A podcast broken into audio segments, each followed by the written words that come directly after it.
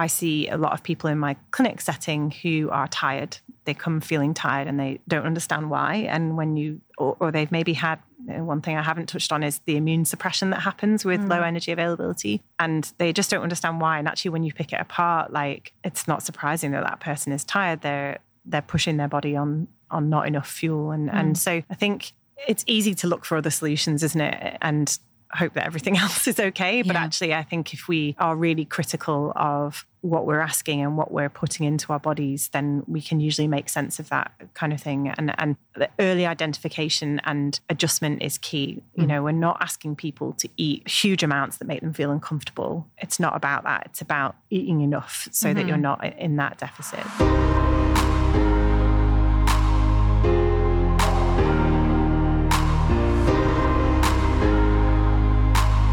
This is the Mettle Set.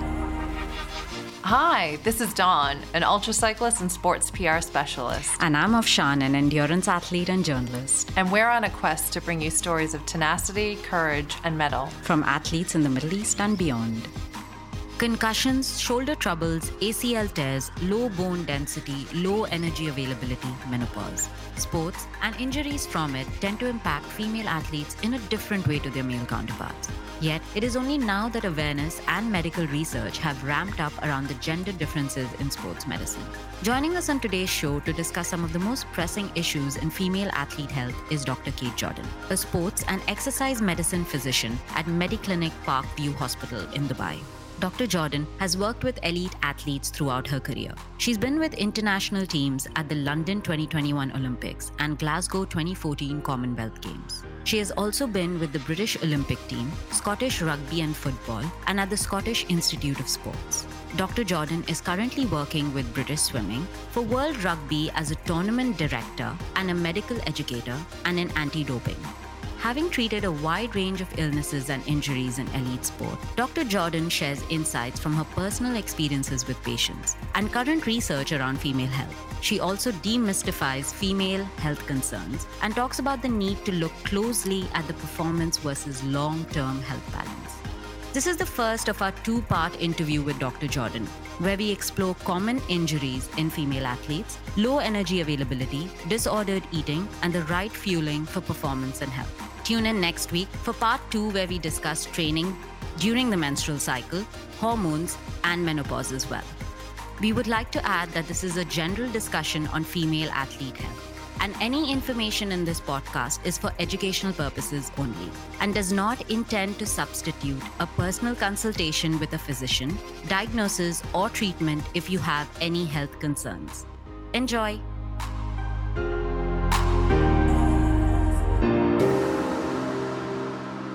Dr. Jordan, we are so excited to have you on the show finally because you have been on our guest wish list for a while now, especially because a lot of the athletes that we have interviewed uh, since we launched the podcast in October uh, Melina Timpson, who you may know, Dara Sahab, who you may know, have spoken really, really highly about you. Yes, we've got so many questions. And you know, you are one of the best in the business, in the sports medicine business in the UAE. And you've had an extensive career um, working with international teams, including the British Olympic team, Scottish rugby and football, and the Scottish Institute of Sport. Yeah. Yeah, and now, along with the work that you do with patients at Mediclinic, uh, you're currently working with British Swimming yeah. and for World Rugby as a tournament doctor and a medical educator. Yeah. Right. That is a lot of that credentials. and that means you're busy and traveling all the time. So getting you on the show, that's a get. Yeah, we really appreciate it. I guess we're really looking forward to the chat. We have a lot of questions for you. And we've also asked some of our listeners to send in questions. But we want to put the caveat today that we're tapping into your knowledge and for general information. And if anyone out there listening has any specific concerns, we really recommend that you seek professional medical advice. yeah, that's a good caveat. Yeah. so you've worked with so many international teams and so many athletes over the years. You've probably seen and treated every issue and concern that is in the book now, I guess. Um, yeah, I've seen a lot of stuff across uh, across different sports, and I guess that's the cool thing about my profession is that I work across sport, and each sport has its own unique um, raft of problems, right? Like uh, I always talk about swimming as a really unusual sport. Like if aliens came down to Earth and looked at us pulling ourselves along in water with their arms, you'd be like, "What are you doing?" Yeah. You know, I guess it's the same for cycling. Like, what's this machine that you're riding yeah. along? And and so we, with every sport, there are these unique um, injury and illness patterns that go with that of course, there's a load of commonalities across sport as well. Mm-hmm. So, yeah, I've been lucky to have worked in in a, a few different sports so far. So one of the crucial reasons we have you on the show, and you know, just from our history on um, highlighting women in sports, uh, a lot of what we are going to discuss today is around uh, female athlete health. You know, things like hormones. Uh, what are the specific injuries that impact them? So, with the uh, work that you have done with all the international teams in Uh, swimming, rugby, and also the patients that you see at the moment. What are the common injuries and issues that women come up to you for? Yeah. So I guess we as women, we're prone to different types of injuries as we go through our sporting lives. And in our early sporting lives, we tend to follow a much more similar injury pattern to men, I mm-hmm. would say, acknowledging that we are very different to men in lots of ways. But depending on the sport that you do, the injury pattern will be pretty similar. So, you know, it really does depend on the sport. But, you know, in swimmers, we see lots of shoulder problems. In runners, we see knee, ankle, hip problems. In rugby, we see lots of contact injuries, so trauma related problems. And that's the same across women and men. And, and um, you know, I worked in women and men's uh, rugby, for example, and a lot of the injuries that we would see would be the same. There's some interesting differences, particularly in contact sports, like concussion is much more common in women than men, double the amount of, of concussions in women than men. Um, no one really knows why that is, but we know that's the case. And so we think it's multifactorial. So there's uh, things to do with hormones, to do with our menstrual cycle, to do with the elasticity of our tissues as we go through our menstrual cycle. There's a bit to do with uh, strength, so particularly neck strength. Like there's some good evidence that concussion risk goes up if your neck strength is worse, and women's neck strength tends to be worse than men's. So, work specifically on that can reduce that that risk. There's other things again in, in contact sport, but also in in um, gym goers, I guess. Things like uh, ACL injuries, more common in females. That's hit the press really recently with loads of injuries in in women's football and rugby recently, uh, high profile ACL injuries. And again, multifactorial. We know that's to do with how women move. The Q angle, which is the angle between our hips and our knees, is different to men. So our pelvises are wider to have babies. Uh, can't change that. Mm. Um, and that angle means that we put a little bit more stress on landing through the ACL we know that in general, our stability is maybe a little bit worse in, inherently, and that's trainable for sure. And then we also know that there's a factor again of menstrual cycles. So we know mm-hmm. women are much more likely to rupture their ACLs around the middle of their cycle, around ovulation time. So we see differences there in the kind of early years. And then as women move through towards um, perimenopause, so into 40s and 50s, there becomes a really kind of obvious pattern that I see, and I, this is particularly in clinic, of tendon injuries in, in women and specifically around our pelvis. Mm-hmm. So there's a really interesting bit of research that's just come out of Australia on glute med tendinopathy. So your glute med tendon is the tendon that connects your bum muscle to your hip bone, okay. so uh, your femur. And glute med tendinopathy is almost exclusively seen in women over the age of 40 so 40s and 50s mm-hmm. um, which is really interesting. Uh, you know it's it is seen in men too but almost exclusively. And, and it's so common. I, I probably see three a week in my clinic uh, at the moment. I work two days in clinic so that's quite a lot of, mm-hmm. of people per week. And this research that was done in Australia showed that, you know, for, for a long time, we've known that exercise is important for glute med tendinopathy. We work on strengthening the tendon, we work on lumbopelvic stability, capacity. So, you see it a lot in runners. We also mm-hmm. see it in women who are walking. But this research looked at exercise, it also looked at HRT, so using hormone replacement mm-hmm. therapy. Yeah. And what it found was so they randomized the groups, they gave them different exercise programs and HRT or no HRT. And they found that the only thing that made a difference to outcome was whether the woman got HRT or not. Oh. So like for me, that's been pretty practice changing, that piece of mm. research. I always used to talk to women about hormones and are they on HRT, are they not? Because clinically, it's been apparent for a long time to me that influence of hormones on tendons. And we know that estrogen, particularly, is really beneficial for tendons, right. mm-hmm. makes them stretchy. So as we enter that phase in our lives, our tendons become less stretchy, more stiff, mm. and we're more prone to, to injury and tendinopathy. But around this glute med tendon, because of how, again, our pelvises are made, it seems to be much, much more likely. So now, uh, and the specific HRT was topical estrogen, so estrogen gel. Mm. Mm-hmm. Um, so now that is an absolutely vital part of my practice for, for women with specifically glute med tendinopathy but I suspect that's something as we learn more and more will become a big part of our treatment for most tendon problems in women. So there's definitely a, a shift in what I see clinically as we go mm. through mm-hmm. our, our lives as females. I, just hearing you speak, and I know Afshan's got a question about, you know, menstrual cycles and periods and everything, but just it was really fascinating. I used to play rugby in high school and a little beyond that for a club. And you know, I guess a couple of things is that it's fascinating that women are affected more by concussions. Mm-hmm. You know, mm-hmm. now that I know more about brain health, I'm like, oh my goodness.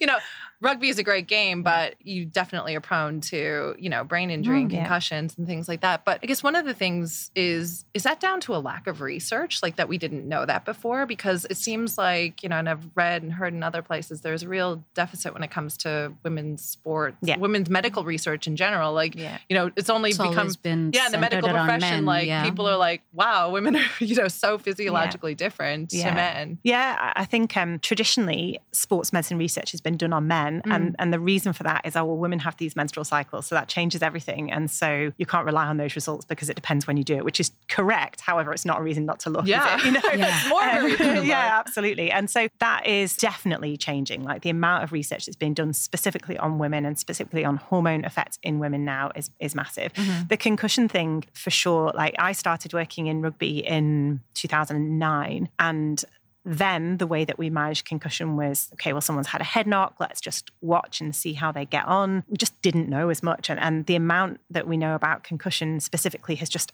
exponentially exploded mm-hmm. over the past couple of decades. And so how we manage it now is totally different. And mm. definitely then we had no idea that this increased incidence in women was a thing, you know, wow. and, and, now we have so much more data on it. It, it has that's been a real progressive area of, of medical research, I would say, recently. Yeah. Like Dawn mentioned, I mean, uh, when I became an athlete, the only concern I had was, oh, how do I train when I have my periods or how that impacts my training? I mean, a lot of what you've spoken about, some of it I've heard of just through my journey as an mm. athlete. But how common is this knowledge? I mean, research aside, which I'm, I'm pretty sure if you're not in the medical profession, you're not going to go through all the research that yeah. out that is out there. But just amongst coaches who train athletes, female athletes, what is the knowledge right now? What are the gaps and yeah. what are the opportunities to actually educate yeah. them about this? I think it depends on the coach massively. Mm. Um, some of the coaches I work with in the highest level of sport are absolutely on this, you know, mm. male and female coaches. Mm-hmm. Like uh, we spend a lot of time uh, at the highest level talking about how we can specifically benefit our female athletes and we screen for female athlete problems. Like we proactively look for for that and address that. And um, so I think at the highest level of sport, it, it's well known and, and it's, um, you know, you talk about these kind of benefits and threats and and it's we can use it to our benefit for sure you know mm. the menstrual cycle particularly like that's a really common thing that you just said about being worried about how do i exercise on my period well actually when you're on your period you may perform best actually i do you perform better yeah 100% running yeah, yeah. and that's really yeah. common you know paula 100%. radcliffe broke the world record for marathon she was yeah. on her period yeah. like yeah. do you know like she complained of period cramps and broke the world record yeah. so um you know it's a distraction isn't it like, actually when i'm cycling and i have cramps they kind of subside as i keep keep going. Mm, yeah, and, and, we that's right, medical yeah. fact. Like it's a low yep. hormone phase of, of your cycle. We know that people perform better, but the perception is I don't want to have my period. Now, mm-hmm. sometimes that is just logistics, isn't it? Yeah, you know, if you're a diver that's... or a swimmer, you don't really want to have your yeah. period, and that's understandable. But we shouldn't be scared about that. We yeah. should be working with yeah. our hormones. I think at the lower level of sport, it's probably not that well known about because mm. it is mm. still relatively recent information. And also, we're not entirely clear still. Like, we still don't know for sure what is best mm. and how we can work with that best. You know, there are lots of theories, but there's no like, there needs to be some more hard evidence before we can say, well, this, and I suppose it's a bit like everything in medicine, there's no like one size fits all mm. approach. It obviously it depends how your periods affect mm. you. Like, it's no good me saying, oh, you'll run the best on your period if you're doubled over in bed. Yeah. Like, you know, that's just not going to work. Mm. So definitely more ne- research needed, but I think the awareness is growing for sure. Yeah. yeah. I, I did three out of my four ultra cycling races on my period. Yeah. And I mean, it's more logistical annoyance, yeah. right? Yeah. Yeah. totally. But I really didn't, you know, I really didn't it wasn't a real physical difference yeah. for me i felt. But it's interesting you say that like i remember you know going to some coaches here and one of the coaches like what's wrong with you? And i'm like oh, i'm on my period you know? And he just turns beet red. Yeah. Yeah, yeah. but that is changing. Like my cycling yeah. coach is really you know he fully knows all about a woman's cycle Mhm. Yeah. and implements it into his training and Yeah. stuff. So Yeah. hopefully that'll get Yeah. I think so. Uh, you know, I don't know about you, but I remember when I was at school, people using their period as a, a reason to get To off get PE. of You know, that was like the PE, classic excuse, wasn't Yeah. it? And, and and that response to "I'm on my period," beat red, like run Yeah. away. Yeah. Like hopefully that's going to change. You know, Yeah. lots more women are Yeah. speaking out. Like um, I don't know if you saw in the press recently, but the England women's football team have changed the color Yes. of their Yes. shorts. Like you know, it's these little things that just make Yeah. it more normal because it is normal, isn't it? Yeah. Right? Like 50% fifty of the percent. Yeah. Like we should be able to speak about it and not be embarrassed. I think. 100%. Yeah. Yeah. So, uh, one of the issues I, I think is also very dear to me uh, because I have gone through uh, eating disorders in the past. But uh, something that has increasingly come up uh, amongst female athletes is low energy availability, also associated to REDS Yeah. uh, in sports. I'd really like for you to break that down for us and help us understand why it is important to understand this, especially as far as female athletes are concerned. Yeah. I think so. The first thing to say is that eating disorders in sport uh, in sports people are incredibly common, um, and again, we need to work harder at that for sure. There's some horrendous statistic. I think like 45% of female athletes have some sort of disordered eating at some point in their mm-hmm, career, mm-hmm. which is awful, isn't it? And again, Yeah.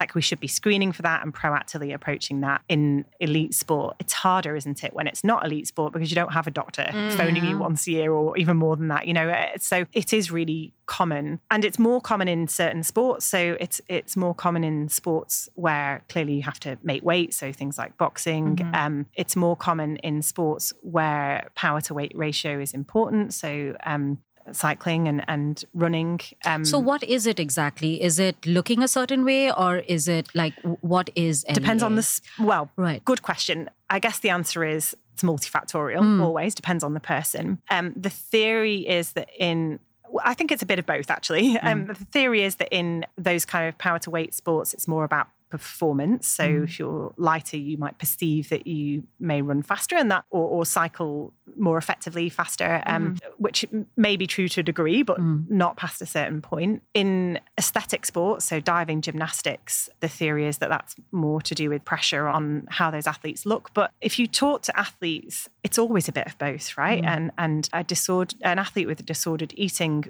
often will talk about, well, you know, I worry about how I look in my because most sports you're wearing pretty Yeah. minimal clothing, right? Right. You know, uh, tight clothing, yeah. small shorts, Mhm. bras, swimming costumes. So there's this whole kind of cumulative effect. So I don't think we can blame it on one thing or the other. I think it depends on the person, it depends on the circumstance. But uh, in terms of low energy availability, like that is really common. And low energy availability is not an eating disorder. Yeah. It's not being able to meet your energy requirements through what you're getting through your diet. And often that is not purposeful. You know, people are not restricting their eating. They don't have a body image disorder. They don't have disordered eating. They are just maybe doing too much and eating too little. The problem with low energy availability is that exactly as the name suggests, it's like driving a car without petrol in it. Like Yeah. it's, it is detrimental to performance. Right. Um, and if that is allowed to continue, then consequences come from that in terms of the physical effects of low energy availability. Relative energy deficiency in sport, so RED-S, is the kind of medical terminology that describes those physical consequences of low energy availability. And the question that I'm always asked is like, is this RED-S or is it low energy availability? And the answer is it's grey in between those. There's no like one cutoff that says that somebody is now in RED-S, whereas previously they were But the in factors that bring it together are almost identical or the same. Yeah, right? and there's a traffic light system. The International Olympic Committee uh, did a load of research into this and published this kind of best practice uh, paper. And there's a traffic light system that you can use to decide whether somebody is like reaching a diagnosis of RED-S. And so that's things like having no periods, so periods having stopped. So that happens. It's called functional hypothalamic amenorrhea, and it happens because your body decides you're not in a state to have babies. Like if we take it back to mm. evolution, that's what happens. Like Yeah. so, you know, when we were cavemen and there's no food and the dinosaurs are chasing us all the time, we don't want to get pregnant, right? So mm. the body switches it off, and and that's exactly what happens when we're over exercising and under fueling. Mm. So the body switches off that reproductive system. So that's a kind of flag for, for red S. Bone health then suffers. So with low hormones, you see uh, increased incidence of bone stress and bone thinning. So osteopenia, which is milder thing of the bones and osteoporosis, which is that kind of clinical diagnosis of thinning makes it sound like they get smaller. They don't. They just Mm. get less dense, That's like right, low bone yeah. density. It can be associated with disordered eating and, Mhm. and eating disorders, but not always. You Mhm. know, it, it can be because there's a fine line, right, in sport, and and body mass is a, a performance metric. We have to acknowledge that, Yeah. but that fine line, like anything in sport, can sometimes be be pushed a little bit Yeah. too far. This episode is supported by Deep Dive Dubai. We know that our listeners love awesome adventures. And take it from us, it doesn't get more awe inspiring than the world's deepest pool. Measuring a record breaking 60 meters, Deep Dive Dubai gives both scuba and free divers the ability to discover an underwater world complete with the latest in dive technology and an abandoned sunken city. For those new to diving, like me, it's the ideal place to get started. And for those experienced to expert divers out there, it's the perfect place to hone your skills with exceptional facilities, expert staff, and state of the art technology. Since it opened in 2021, it has mesmerized visitors and continues to deliver extraordinary experiences seven days a week. For more information and to book your experience, visit deepdivedubai.com. For me, I probably, you know, coming up like in university, I was in university in the early 2000s and stuff. And, you know, I think there was a whole resurgence recently of like thin is in, you know, which mm-hmm. is worrying. And definitely when I was, you know, at that age, really impressionable and stuff, I would say I didn't have an eating disorder, but definitely disordered eating, mm. you know, on occasion. And sport for me actually, you know, made me look at food in a whole new light. Food is fuel, Yeah. you know, to me now. And Yeah. I'm less concerned about the aesthetics and more concerned about how I'm feeling on a bike. And definitely with ultra cycling, like food is key. Mm-hmm. You have to when you're burning, you know, thousands and thousands and thousands of calories in a day, a day's cycling, like you have to eat. There's Yeah. no two ways about it. But one of the things I think, you know, my coach even said this as well. Some of, you know, his colleagues who are cycling coaches, when they have a lot of women, you know, they're all concerned with weight loss. Mm. And then I hear, particularly, you know, I've got a different relationship with food due to ultra cycling. You know, I always eat before I train now. I, mm-hmm. maybe I didn't before, but I, I have to, or else I'm just not going to have a good ride. But you hear these conversations in the cycling community too. Oh, you should ride fasted. Mm. You know, what would you say? Like, is that advisable to do that, Um, or not if you want to perform. Yeah. Uh, you know, I, I think if we're looking at the bare bones of what we're trying to achieve from training, obviously everyone has different requirements from their training, Mhm. right? Maybe not everybody wants to improve, but if you are looking to make physical gains from your training, Mm. then you have to give your body the building blocks to do that. Yeah. And so personally, I, I don't think that especially for something like ultra cycling like you know why it's going back to that car analogy like why would you drive your car with no petrol well, you Yeah. can't right Yeah. so you can try and get through and your body has some cool and clever ways of pulling uh, energy from other sources but what i see in clinic a, a lot from people who train fasted and then sometimes you know we all have busy lives you can finish your cycle and before you know it it's three hours and you've not eaten Yeah. or you know you go take the kids to school or go to work and, and the problem with that is you're not giving your body the building blocks to recover at the time that it needs it and so it Mhm. starts to pull from elsewhere because like i Mm. said it's clever and it will do that but that's when i see things like bone stress injuries so Mm. um, there's some good evidence that fueling within the first 20 minutes post activity can reduce that. Like you give yourself the building blocks for recovery, and that Mhm. bone turnover is a normal part of exercise. Like you have bone stress related to activity that turns over all the time. And, and bone, those bone stress injuries only happen when your body can't keep up. And if you exercise fasted and don't fuel afterwards, even if you get the right amount of calories in the day in total, if you're not putting them at that period of time, your risk of bone stress Mm. goes up. So Right. for me, I think it's all about eating the right stuff around when you want to be exercising. So some protein, some carbs before and after in, in that little golden window of opportunity is so important. You mentioned some of the like, you know, the short term or, you know, symptoms of LEA, uh, you know, not having your period Mm. or loss of bone density. What are Mm. some of the long term repercussions? Yeah, um, I mean, there's there's loads. It affects every body system, right? Mm. So, um, and there's some pretty scary stuff. Like if you if you really drill down. So if you think you're putting yourself into like a premature menopause, essentially that's what you're doing. You're switching off your hypothalamic axis, Mm. um, and so low bone density is a, a part of that. Low mood comes with that. Mm. There's cardiovascular effects. So we know that with low estrogen, women are more likely to get atherosclerosis. So that's uh, furring of the arteries, which Mhm. is something that should happen in when we're much older. You know, the effects on metabolism, like your metabolism drops because you go into this starvation mode, your body's trying to protect yourself. It, it doesn't, there's no system that it doesn't affect. Right. That's, Mm. that's probably the, the Mm. short term answer. And and for, for that long term health, it's just, it's it's not a good place to be. And and so what we should be doing is trying to pick that up early, trying to pick it up at the low energy availability stage before we get to those Mm. consequences. Because actually the body can put up with a lot before it starts to switch off your Mm, menstrual right. cycle, you know. So I started training when I was at the peak of my eating disorders. So you can say that I got LEA because of my eating disorders. I think one kind of fed into the other. Um, I lost my period, like you mentioned. That's a very common um, risk factor, and it happens. However, I didn't have all this information back then when I was starting off, and I didn't kind of associate the two. And I was like, okay, you know, I've lost my period because I did lose a lot of weight at the same time. They'll come back. Uh, didn't have any.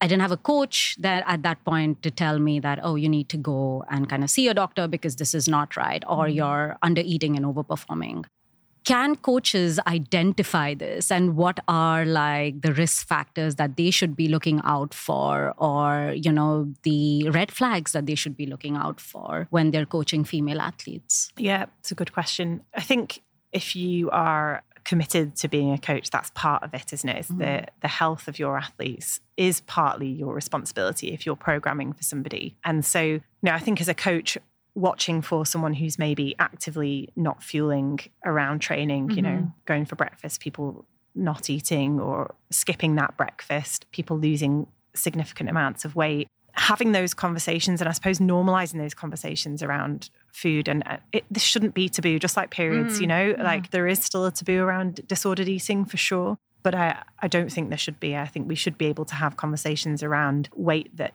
don't feel threatening, um, that are professional and not banter. Like that's that's important. You know, I think if we can get to that stage, then there's a much more open dialogue around that. So there are there are a few more like tools that are formal, like for assessment tools. Um, there's a, a Red S clinical assessment tool, but that's clinical. Like so, I guess from a coach's perspective, they'd want to be having a good relationship with a doctor that they could refer to for further assessment. Some sports use that don't have a doctor, so uh, like kind of sub elite level, use a BEDA-Q as a assessment for eating disorder. So that's like a self assessment tool, BEDA-Q that you can just fill out. You know that is something that a coach could use and, and use it as a flag and send those people on if they were concerned or maybe use that as a framework to talk through with with their athlete if they were worried. I think having a bit of a framework around a discussion if it's something they didn't feel comfortable with would be a good start and the bq is a good way to do that you know. But the start of that is having a good relationship with the athlete mm-hmm. and, a, and an open dialogue isn't it? Otherwise those conversations can't be had.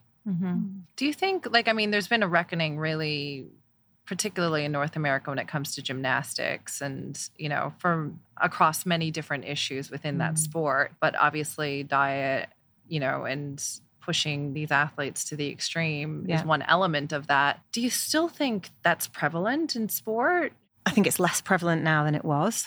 But yeah, I think particularly in those aesthetic sports, mm-hmm.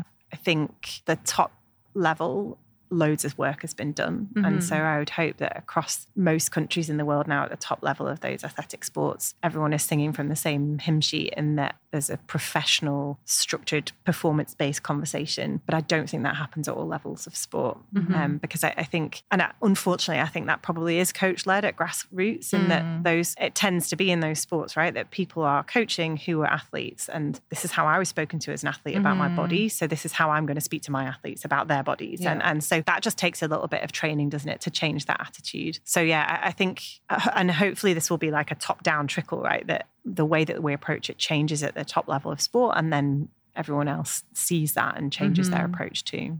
um, this may be a little controversial because sports is about performance, especially if you're an elite sport. But do you think we should be kind of looking at sport more than performance and and like actually focusing on the long-term benefits on the athlete, not just the short-term performance that they can like bring home a medal or bring home a trophy? Yeah, of course, definitely. Like, Yeah. particularly for a medical perspective, you know, like as a sports doctor, you have your foot in two camps. There's the performance side and there's the health side. And I believe as a doctor, you have to have a foot in both camps. That, that's Mhm. super important. You can't be all in the performance side, but equally, you have to acknowledge the difference in elite athletes to people who you might see in clinic who like to go for a run at the weekend. Like that is different, but you have to think about the long term health of the athlete as a as a doctor. Now, some of those conversations, like they will be different. And I have these conversations in clinic every day. You know, I see someone uh, like the commonest uh, thing that I talk about this with is is people with pelvic pain. So there's a type of injury you can get where you get pain in your pelvis. It's really painful and it takes ages to rehab from. Now, if that were an elite athlete, it's really common in football, change of direction sports. If you have the World Cup final in three weeks' time, we would talk about doing a steroid injection to mask the pain and allow you to play because that's the goal. Yeah. And then you deal with the consequences of Mm. rehab. But if that would happen to you,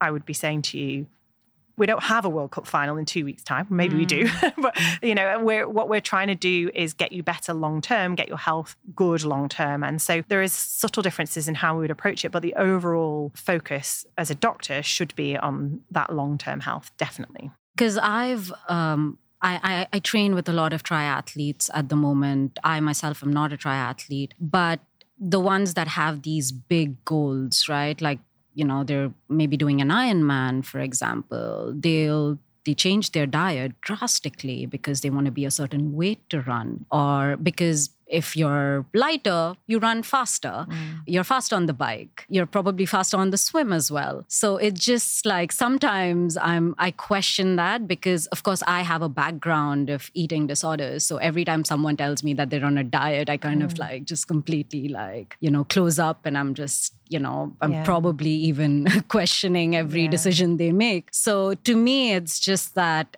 should they be prioritizing performance over like their health Their at this point? Yeah. yeah. And I guess that goes back to that low energy availability, doesn't Yeah. it? Like, you know, if you're 130 kilos and you want to get down to a normal BMI, then that's positive for your health. Mm. But if you start off at 50 kilos and you want to get to 45, Mm. then that's not going to be beneficial. yeah. I guess the other thing I would say, particularly about endurance sport and weight loss, is that exercising for that level of endurance sport in a calorie deficit, Mm. which is what you would have to be in to lose weight, is tricky. And that's when we see those bone stress injuries. That's when we see tendon Yeah. issues because you're asking a huge volume from your body, particularly if, because most of these people, right, they're not just doing triathlon and then going home and, tra- and sleeping, right? They're not, Mm. they have families and jobs and, Yeah. and you know you have a bucket and it's a certain size and everything you put into that bucket counts. Training is part of that but everything else in your life is a part of that. And there's only so much capacity that that bucket has. And if you overdo that from any part you know that RED-S risk factor is stress and cortisol response that comes with that. And so people that do that volume of stuff and diet at the same time i worry about. Yeah. because we do i see injuries for sure. Um I mean, I'm quite fortunate, touch wood. I've had no injuries related to sport. It's mainly just me being clumsy in my life.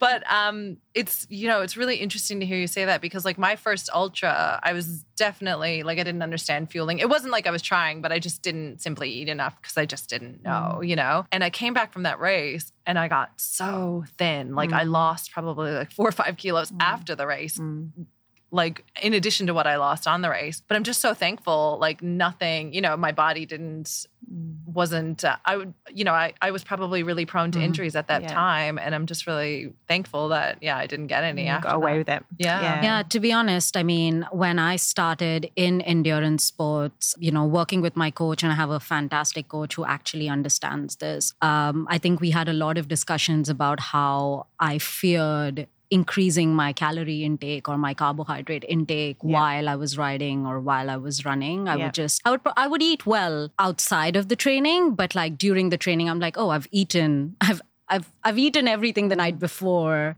the moments before the run or the ride, why do I need to eat during? And I think it was like a relearning and a rewiring mm, yeah. process for me. And it's still a process for me because it's just something that I manage on a day to day basis. Yeah. So it's just every time I sit down with him and we have a conversation, it's very productive because it has shown me that I have become a better performer mm, only because I'm mm-hmm. eating well, Yeah. right? Like it's not like the more I restrict, the worse it becomes. Yeah. And and the worse I feel after it as Yeah. well. So yeah. for definite. Um, We're going to change uh, course in a minute, but before we do, I wanted to ask if there's any last words related to, you know, food performance, LEA, And some of the current work that you may be doing in that area as well. Yeah, I think um, I guess for me it's just the the importance is just awareness. I would say, Mm. and I think you hit the nail on the head there, just saying like you just weren't aware of how you should be fueling, and I Mm. think that is really common. Mm. Um,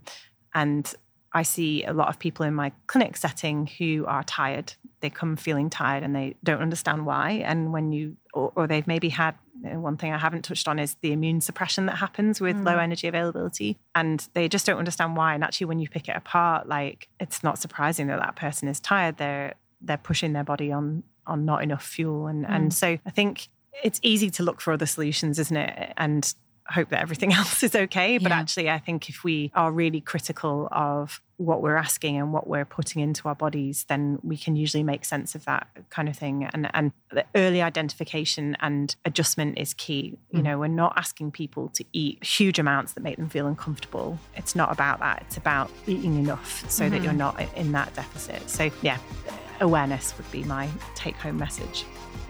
Great. Thank you so much for listening today. We hope you enjoyed this episode. And if you did, we ask that you please share it with family, teammates, friends. and even frenemies, or share via social media. Please also leave us a review wherever you're listening to this podcast. Five stars only. And visit us on themetalset.com for more stories and resources. Thanks again for listening. Your support means the world to us. This is The Metal Set.